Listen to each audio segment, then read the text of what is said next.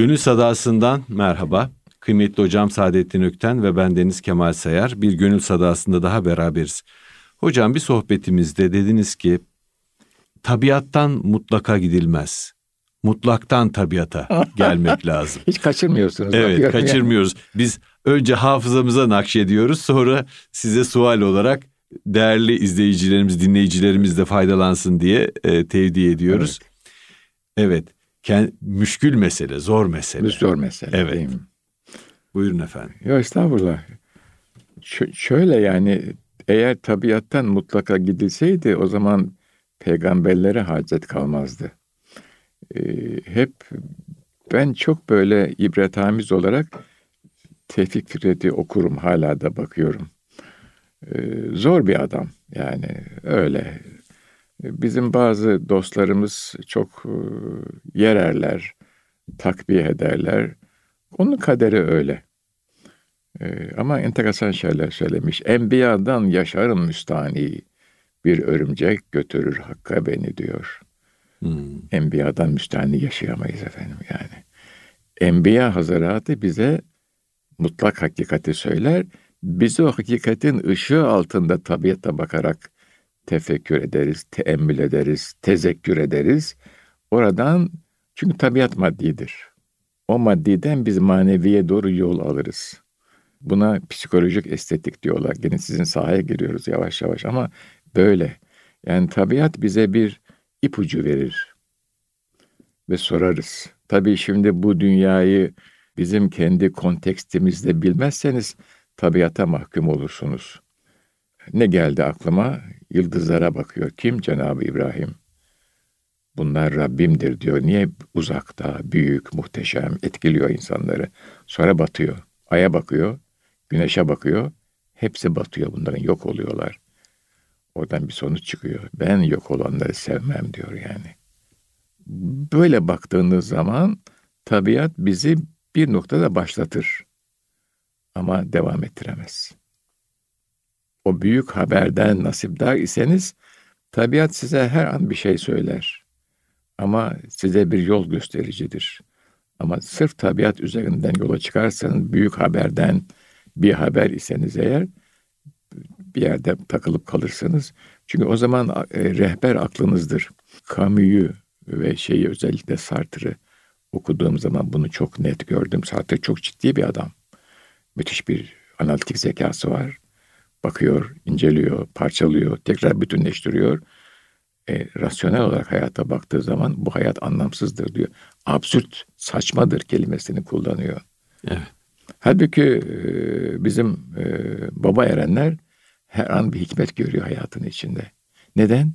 Çünkü onun e, zihninde ve duygu alanında ben zihinle duygu alanını hiç ayırmıyorum artık. Çok iç içe geçmiş vaziyetteler. Yani onun zihninde ve duygu alanında bir büyük resim var. Onu Enbiya Hazaratı'ndan öğrenmiş. O resimde hayata baktığı zaman hikmetleri görüyor. Sırf rasyonel olarak baksa, yani matematik bir hayat kurgusu inşa etmeye çalışsa, onun öyle olmadığını görecek. O bakımdan tabiattan giderek yola çıkarak sadece tabiattan, tabiatın dışında hiçbir bilgi ve duygu kaynağı olmaksızın sadece tabiattan ve rasyonaliteyle e, yola çıksanız bir yerde tıkanıyorsunuz. Hayat e, sizi bir yerde tıkıyor ve ondan sonrasını yok diyorsunuz yani. Yani sezgiler de insana yol gösteremez mi hocam? Sezgiler, sezgiler nereden geliyor? Tabii. Sezginin kaynağı kim? Tabii. Yani sezginin kaynağı tabii ki yani ilham dediğimiz, keşif dediğimiz, yani aklın ötesinde bir kaynaktan size bir bilgi geliyor. Bir ruh hali geliyor. Bir gönlünüze bir Tabii. tatmin düşüyor yani. O, onun kaynağı ne? O nereden geliyor? Bir, bir, bir, bir kaynak olması lazım yani.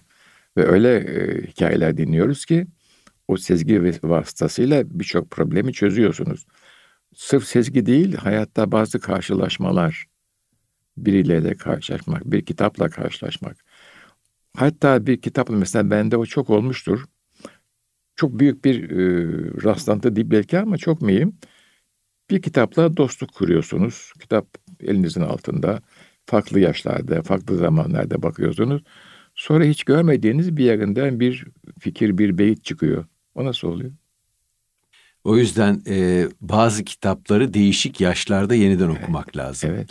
İnsana 20 yaşında anlamlı gelmeyen bir şey 50 yaşında çok anlamlı gelebilir. Değil mi? Değil mi? Ben keyif alıyorum doğrusu. Ee, mesela 20'li yaşlarında okumuşum bir kitabı, altını çizmişim.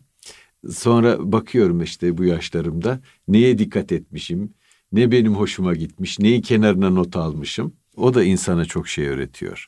Ama çok temel bazı eserleri, romanları mesela klasik bazı romanları insan birkaç defa okumalı. Evet, evet, evet. Evet, her şey okunmaya değer, insan da okunmaya değer. En, insan da bir kitap. En başta, en başta insan. İşte eskiler bu tip böyle telakilere, böyle karşılaşmalara tertibi hak diyorlar. Tertibi hak. Tertibi hak. Yani o size bir vesileyle bir şeyi anlatacak. Cenab-ı Allah'ın gayesi, muradı, muradı ilahi o tertibi hak. Hocam burada yine e, geçen programdaki dikkatin bir benzeri e, var. Hayatta hiçbir yerden hak tard edilmiş değil. Mümkün değil. Onsuz bir hayat mümkün, mümkün değil. Mümkün değil. Daima her yerde. Ve zaten Tanrılık bunu iktiza eder. Değil mi? Boş bırakmıyor yani. Evet, evet. Zaten boş bırak ama insanlar da gönüllerinden asla çıkarmıyorlar. Evet. Şimdi modern hayat gerçekten de Tanrı'nın, Halık'ın, Hakk'ın, Allah'ın unutulması üzerine kurulu.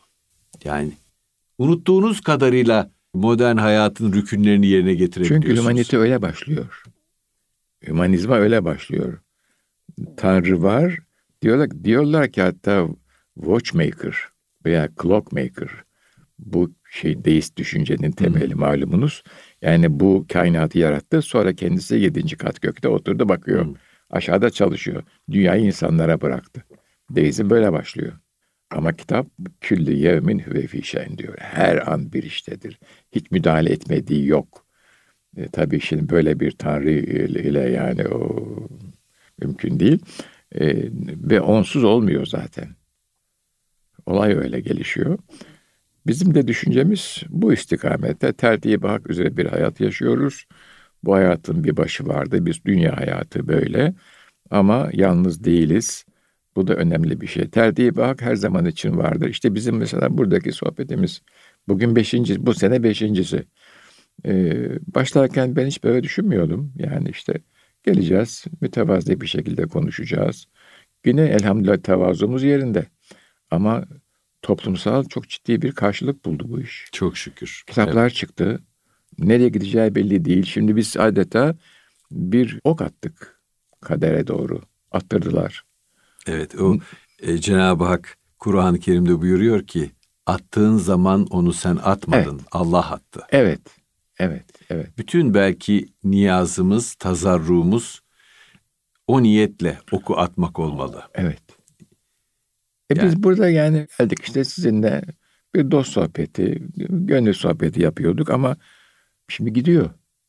E, sonra bir de yayın diye bir şey çıktı, kitap basıldı. İnternette konuşmalar, kayıtlar devam ediyor. Bir yere bir şey yap olacak. Peki bunun neticesini biz bilmiyoruz. Ama boş değil, onu biliyorum ben. Hı hı. Boş değil. Mutlaka bir müspet netice bir yerlerden çıkacak bir büyük gelişme olacak, bir şeyler olacak. E bu işte, işte bir tertibi haktır yani. Esasında bizim her adımımız insan olarak, her fiilimiz eğer yani Allah'ın rızasını murad ederek gönlümüz onunla birlikte olarak bir şey yapmışsak mutlaka bir hayırla neticelenir. Onu unutmamamız lazım hiçbir zaman için. Şimdi İmam-ı Azam için bir hikaye anlatılır. Derler ki gelirler efendim e, gemileriniz e, batmış tam e, açıkta e, limana doğru yanaşırken e, ticaret için gelen mallarınızın bulunduğu gemi batmış. Durur şöyle bir elhamdülillah der. Sonra nefes nefese e, bir 20 dakika sonra başka bir şey ulak gelir. Efendim o batan sizin gemileriniz değilmiş. Gemileriniz diyelim ki ithal ettiğiniz ürünlerin olduğu şey gemi sağlam. Yine durur biraz. Elhamdülillah der. Efendim her iki halede elhamdülillah dediniz. Der ki yüreğime bir üzüntü geldi mi diye baktım. Gelmedi. Elhamdülillah dedim. Sonra o mallar kurtuldu denince yüreğime bir sevinç geldi mi diye baktım. Gelmedi. Yine elhamdülillah Ya. dedim. Yani her halde Evet. elhamdülillah. İşte o tabii geçen de burada bize bir hediye verdiler. Timsam yeri geldi. Rahmetli peder e, okurdu onu çok sık. Elhamdülillahi Teala ala külli hal sıvel küfrü ve dalal. Küfür ve dalal haricinde her hale elhamdülillah derim. Ne varlığa sevinirim, ne yokluğa yeridirim. Aşkın ile avunurum. Bana seni gerek seni.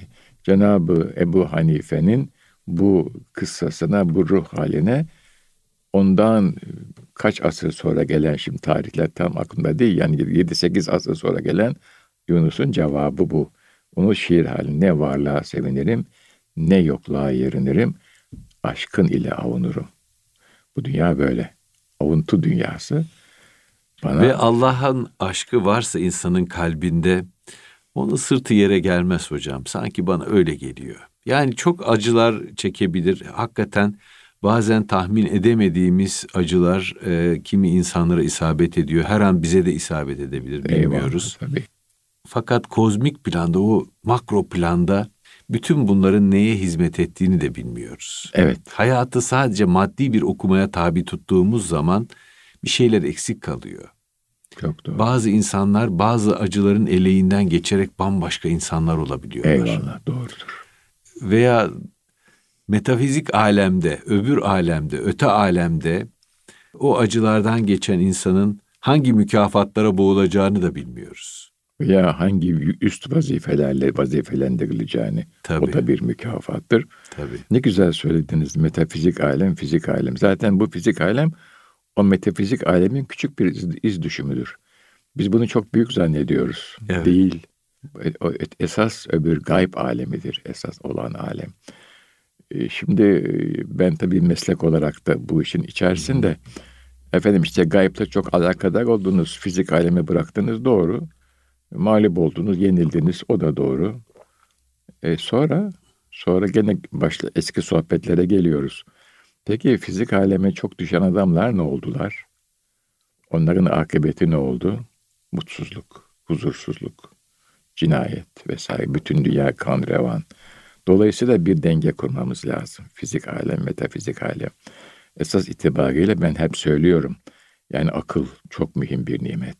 Ama vahyin rehberliğinde. Tek başına kalamaz. Çünkü akıl tek başına kaldığı zaman süratle nefsin emrine giriyor. Nefis aklı çok güzel kullanıyor. Kendi kötü manasında. Nefsi yola çeken, ona istikamet veren vahidir.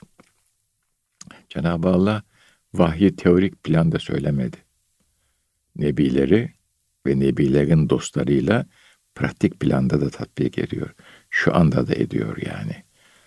Sadece teorik olarak söylese Akif diyor ya hani Musaf duvarda asılmak için değildir. Okunup hayata tatbik edilmek içindir. Peki kim tatbik edecek? Önce nebiler tatbik ettiler. Sonra nebilerin varisleri var. Ulema hazıratı. Ulema hazıratı hem zahir uleması hem batın uleması. Bilenler demek ilim sahipleri. İlm ledün sahipleri de var. Zahir ilmi sahipleri de var. İkisine de bir Müslümanın hürmet etmesi lazım. Hayatında onlara bakması lazım. Onlar bir nasip. Rahmetli e, Mükremin Halil Hoca'yı ben gençtim. Biraz tanıdım mesela. O e, ilim bir heves, bir nasip, bir kısmet ve bir fedakarlık işidir. Öyle yani her insan ilim sahibi olamaz.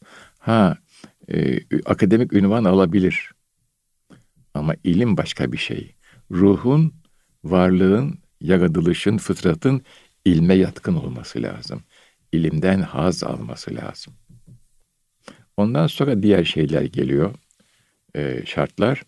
E, Öğrenmenin lezzetiyle başka bir şey mukayese edilebilir mi kıymetli hocam? e, ama sizin için öyle o. Evet ama şeyler şimdi e, bu tüccarlar, politikacılar, efendim güç, kudret e, nişanelerinin peşinde koşan insanlar diyorlar ki en büyük lezzet bu yani elimize Tabii. keseleri alıp onları şıngırdattığımız zaman bunun lezzeti başka bir şeyde yok diyorlar. Evet. Ama alim de diyor ki ya mürekkep kokusu, kağıtların hışırtısı, yeni şeyler öğrenmek, yeni fikirlerle heyecanlanmak bunun heyecanı başka bir şeyde yok diyor. Evet. Öbürküler bunu bilmiyorlar. Öbürküler bu lezzeti bilseler belki buna talip olurlardı. Ama tabii şu var yani işte her yaratılış ona müsait değil.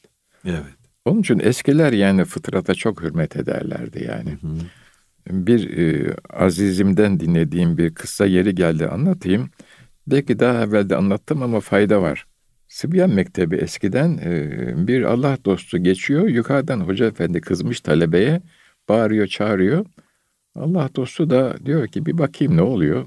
Bir bak, bakıyor ki yukarıda Sibyan Mektebi'nde hocayı öfkelendirmişler dedi. Hayır hoca efendi derse çalışmıyorlar şöyle yapıyorlar böyle yapıyorlar. Deyince Hazret Bismillah deyip iki eliyle hocanın gözlerini bir mesh ediyor. Hoca efendi 20 sene sonrasını görüyor. Bakıyor aa Hasan medresede talebe. Hüseyin kömürcü. Ali nalbant olmuş o zamanki sanat. İşte ötekisi aşçı olmuş. Ha, diyor. Bunların kaderleri ayrı. Ben bunlara aldıkları kadar vermeliyim. Hepsini aynı hizaya sokamam. Tabii. Zaten modernitenin sıkıntısı odur. Modernite ilim adamı yetiştirmez. Modernite muti adam yetiştirir. Ulus Hı-hı. devletin, ulus devletin eğitim politikasında muti vatandaş yetiştirmektir esas. İlim arkadan gelir. Halbuki medresede mollalar hususi olarak okurlar. Mesela bir kitap okunuyor, bir molla onu altı ayda bitirir. Ötekisi iki senede bitirir. Birisi beş senede bitirir. Bazısına da hoca efendi der ki evladım sen buradan ayrıl artık başka bir iş yap. Öyledir hadise. Ama hı hı. sınıf usulü öyle değildir. Şimdi buradan şu sonuç çıkıyor. Herkesin bir kaderi var. Burada mühim olan yaptığı işi sevmek, benimsemek ve o kadere razı olmak. Büyük gücü yani o ilahi kudreti, onun nizamını bilirseniz ha ben işte para kazanarak, ben siyasette hizmet ederek, ben işte ilimde, ötekisi şurada, belekisi burada, sanatta vesairede mühim olan rızayı bari kazanmak için hizmetin istikametini seçmek. Sadece alimlerde de olmaz. Mutlaka birisi iş yapacak, ötekisi hizmet edecek, belekisi mektepte talebe yetiştirecek, öteki işte çarşıda bir şeyler yapacak. Ama burada e, şey olan, e, esas olan e, nahsa, nahsa faydalı olmak, nahsa hizmet etmek. Alimlerin şöyle bir farkı var. Bilenlerle bilmeyen bir olur mu diyor yani. İşte onlar yol gösteriyorlar. Mutlaka yol gösteren birisine de ihtiyaç var yani. Onlar örnek oluyorlar. Keçecizade İzzet Mola'dan bir beyt geldi. Meşhur meseldir. Fısk ile olmaz cihan harap. Eyler anı müdahane-i aliman harap. Yani alimler dal kabukluk yaptı, yapmaya başladığı zaman hakkı ve hakikati söylemekten vazgeçip hı hı. bir otoritenin istediği istikamette konuştuğu zaman cihan harap olur diyor. Fasıklık her zaman olur cihanda. Bu şeydir. Tezatlar dünyasıdır. Meşhur meseldir. Fısk ile olmaz cihan harap. Eyler anı müdahane-i aliman harap alimlerin dal kabulluk yapması şu veya bu sebeple. Fihi mafihin ilk cümlesi hocam bana çok anlamlı geliyor. Fihi mafih de çok zengin bir evet, e, tabii kitap. Hazreti, ya. Hazret her okuyuşta sizi bir şeyle, hazineyle geri gönderiyor.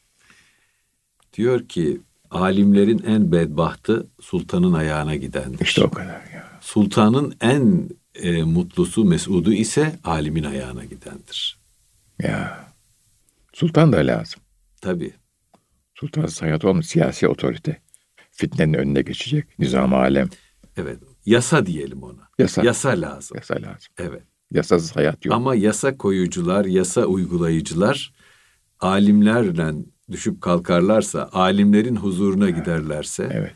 onlardan feyiz alırlarsa o yasaların da bir ruhu olur. Tabii. Hani Tabii. Montesquieu'nun meşhur kitabı Yasaların Ruhu. Kanunların Ruhu. evet, evet. evet ruhsuz yasanın bir kıymeti yok. E, yani yasanın ruhu olması belki yine daldan dala Hep, ama sohbet ama, böyle bir şey. evet. Yani yasanın e, ruhu merhamet esası üzerine evet. kurulu olması lazım. Evet. Reis Bey de diyor ya hani ağlayabilseydiniz anlayabilirdiniz ya, Reis Bey diyor. Evet Necip Fazıl Bey. Evet. evet yani. Ağlayabilseydiniz anlayabilirdiniz diyor evet. tabii. Yani işte bakın anlamak zihni bir faaliyet. Hı. Ağlamak duygusal bir faaliyet. Tabii. İç içe. İnsan o kadar acayip bir mahluk yani. Hı hı. Hiç çözmek mümkün değil yani. Evet böyle bir dünyada yaşıyoruz. Ve bu dünyayı da işte bir şekilde götürüyoruz. Burada mühim olan Allah'ın varlığını, birliğini ve her an bizimle beraber olduğunu kabul edip onun bize verdiği vazifeyi idrak edip o istikamete davranabilmek. Bunu yaptığımız zaman hayatımızın gayesi tahakkuk etmiş oluyor ve rahat ediyoruz. Huzur buluyoruz. Dünya hayatı böyle. Sistematik olarak böyle çalışıyor. Başkaları da var. Tanrısallığa özenenler işte biraz evvel humaniteden bahsederken o uzun orta çağdan sonra insan da var dediler yani batılı filozoflar. Pekala işte Tanrı büyük saat imalatçısı kainatı kurdu ve istirahate çekildi. Bundan sonra e, ortam insanın dediler. E pekala dediler herkes sonra gördük dünyanın ne hale geldiğini. Size yetmiyor, kimseye yetmiyor çünkü nefse dünya yetmez maddi olarak. Hiç umulmadık problemlerle karşı karşıya kalırsınız ve onlar size çok büyük maliyetler çıkarır. Ama sonunda da hayat bir anda biter. Nasıl bir iz kalır? Onu insanlar konuşurlar arkanızdan yani. Ne kendi eyledi rahat, ne halka verdi huzur. Yıkıldı gitti cihandan dayansın ehli kubur diyorlar insanlar yani. Böyle hangi gün gördün akşam olmamış diyor Kul Hüseyin'i de. Hmm, buna buna dünya derler. Hepsi geçer. Hangi gün gördün akşam olmamış. İşte o kadar. O kadar evet. Varlık zeval buluyor. Sonra sonra yeniden oluyor. Sonra yeniden zeval buluyor. İşte şimdi sonbahar yapraklar neredeyse tamamen döküldü. Kuvvetli bir rüzgara bakar tekrar. Evet. evet. Bir tane oldu işte bir tane daha oldu. Hepsi çırçıplak kalır ağaçlar. Kuru dallar o kadar yani. Peki onlara kim can veriyor? Sonra biyoloji bir şeyler söylüyor. Peki o söylediği kanunu koyan kim?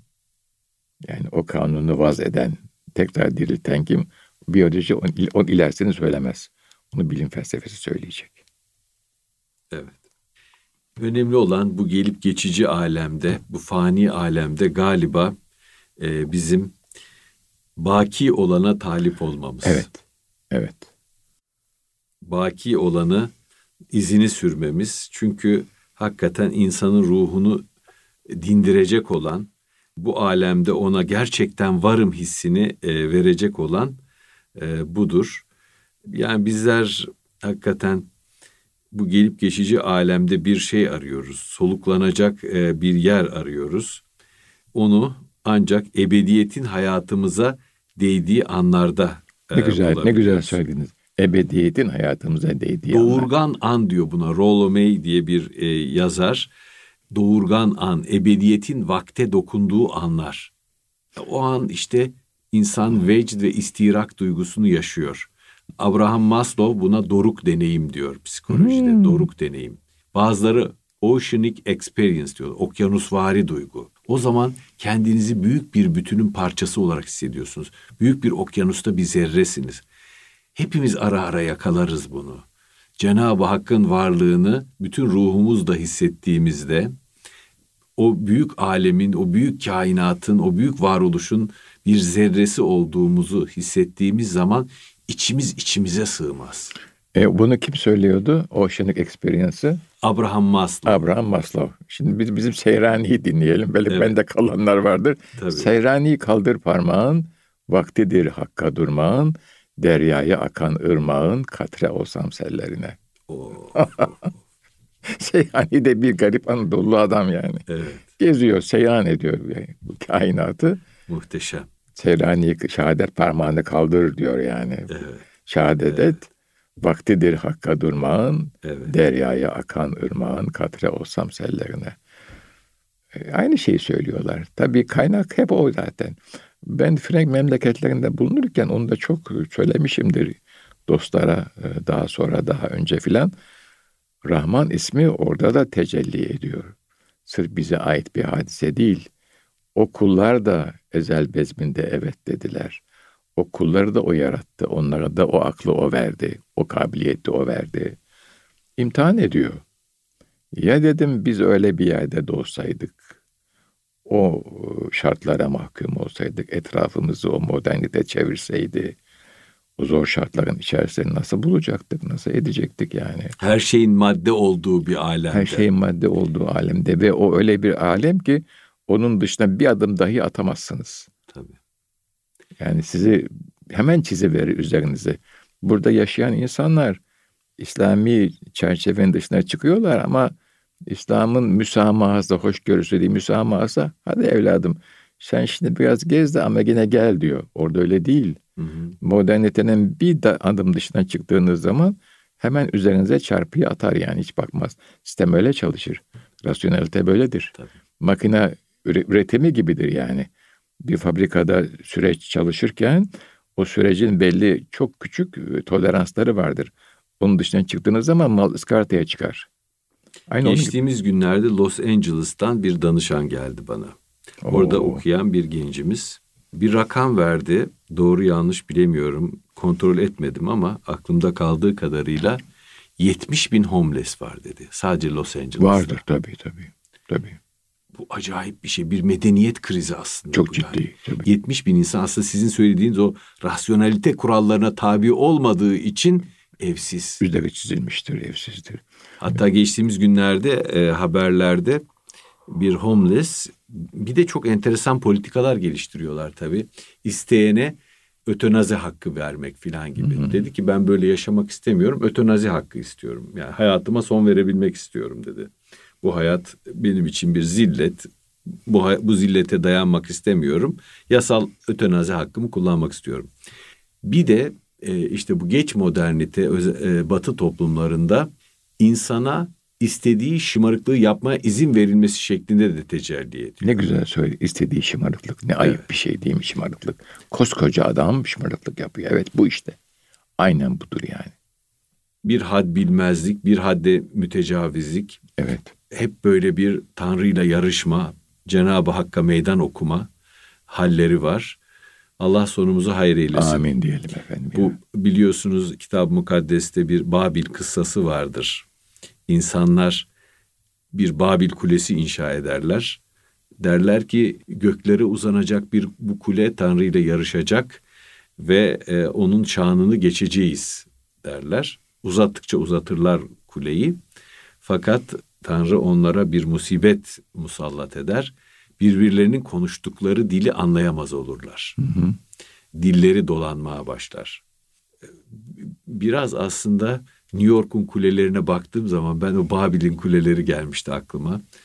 Hep böyle bir yarışma, cesamette yarışma, e, fizik alemde hep ileriye gitme, devasa binalar inşa etme.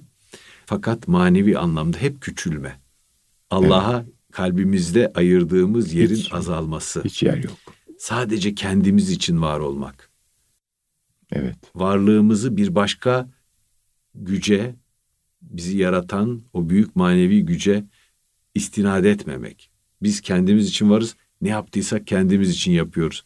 Ne oldu işte? Üç sene bir virüs bütün dünyayı salladı. Bir Kurduğumuz, avuç, bir avuç tabii, hacmında öyle dediler değil mi? Birkaç gram kıymetli hocam. Birkaç gram. Toplam ağırlığı birkaç gram. Hani Yunus'un meşhur şeyi var ya. Bir sinek bir kartalı salladı vurdu yere. Öyle oldu yani. Öyle oldu. Yani. Bütün o Babil kuleleri yıkıldı. Kıymeti kalmadı. Çünkü çözüm yok. E, acziyetimizi iliklerimize kadar hissettik. Tabii bunu bir kadar. hekimin söylemesi de çok mühim bir şey yani. Tebabet de acziyetini hissediyor. Tabii. Hala tam anlayamadık hastalığı. Tabii. Yani anlamaya çalışıyoruz. Hala pek çok e, araştırmalar yapılıyor. Ve insanın aslında bütün o enaniyetine, bütün kibrine rağmen ne kadar kırılgan bir varlık olduğunu idrak etmiş olduk. Bütün mesele aslında insanın, dünyanın bir zeval yeri olduğunu ve bu zeval yerini bizim aydınlatmak, tenvir etmek için burada bulunduğumuz, kendi içimizi aydınlatmak için burada bulunduğumuz e, hakikatine geliyor, dayanıyor. Çünkü geçicilik olduğu zaman her tecrübe yani bugün var yarın yok. Aynen öyle. Geçip gidiyor. Geçip gidiyor. Bir ışık çakımı. Yunus'un öyle bir e, dizesi vardı. Şol göz yumup açmış gibi diyor. Yani. Dünya hayatını. Evet. Ne güzel e, benzetmeler var onda. Yani gözümü yumdum açtım vardı bitti. Bitti aynen öyle. Aynen öyle. Ve Batı dünyasının işte bu şaşası da o göz yumup açmanın içindedir. Evet. Onun da sonunu gördük yani çok şükür. Daha evet. evvel geleydik belki daha karamsar olurduk ama şimdi öyle değil. Hiç umulmadık yerde umulmadık tecelliyat oluyor ve siz pekala maddi yönden de belli bir varlığa erişebiliyorsunuz. Ama e, her zaman söylemeye çalışıyorum. Bizim maddi varlığımız manevi varlığımızın rehberliğinde yürüyecektir, yürümelidir. Bu kadar hadise. Manevi varlığımızda kul olarak teslimiyetten geçer. İlahi emre ittiba eden, teslim olan büyüklerimizin yolundan giderek tabii ki maddi varlığımız bu dünyadan kısmet ne kadarsa o kadar alırız. Almalıyız, var olmalıyız. Hiçbir itirazımız yok. Ama esas itibariyle biz manevi varlığın çocuklarıyız. İnsan olarak böyleyiz. Bütün insanlığın vazifesi bu. Bilsin, bilmesin. Eskiler malumunuz şey demişlerdir yani insanlar iki ayrılı birisi ümmeti davet, ötekisi ümmeti icabet. Bizler icabet etmişiz ilahi emre ama davet devam ediyor. Bizim varlığımızda davetçi olanlar biz. Buna da çok dikkat etmemiz lazım. Her türlü harekatımızda. Bu sadece bizim dışımızda yaşayan cemiyetler için değil. Şimdi mesela ben torunlarla beraber yaşıyorum. Bakıyorum kendi halime. Kendi halim, selamlarım, bakışlarım, tebessümüm, ses tonum vesaire torunlara davetkar oluyor mu? Talebelerimle beraber yaşıyorum. Talebelerime davetkar oluyor mu benim bildiğim, üzerinde durduğum yol hakkında? Yoksa bir zaman için mecbur oldukları için benimle beraber duruyorlar. Sonra bu ilişki bitince çekip gidecekler mi? Bu çok mühim bir hadise. Onun için her Müslümanın çok dikkat etmesi lazım. Ne zaman? Bütün ömrü boyunca. Her an bir imtihan halindeyiz. İsterseniz böyle bitirelim bu Evet. Hadiseyi. Daima bir hal üzereyiz. Daima iyi hal üzere olmaya gayret ya, etmek lazım. Evet, evet. İyi hal üzere olmak lazım. Çok teşekkür ederiz kıymetli hocam. Bize bu sorumluluğumuzu da hatırlattınız. Önce kendimi hatırlatıyorum. Her an için böyle kendi nefsimizi sorgulayanlardan olalım. Evet inşallah. Bulunduğumuz yerden emin olmayanlardan ya. olalım. Evet evet evet evet. Cenab-ı Resul sık sık tövbe edermiş. Sen peygambersin. Sen peygambersin. Niye bu kadar tövbe ediyorsun? Ee, ya Resulullah diyorlar. Ya tövbeyi yani, hiç gönülden onun, çıkarmamak. Tabii. Lazım. Onun bu kadar kendi nefsini sorguladığı bir yerde biz kimiz ki enaniyet taslayalım? Değil mi? Biz kimiz ki benlik taslayalım? Biraz herkes iğneyi başkasına çuvaldızı kendimize batıralım. Çok teşekkür ederiz kıymetli hocam. Estağfurullah efendim sağ olun. Evet Erkam Radyo'nun değerli dinleyenleri bir gönül sadasının daha sonuna geldik. Hepinize hayırlı akşamlar diliyoruz.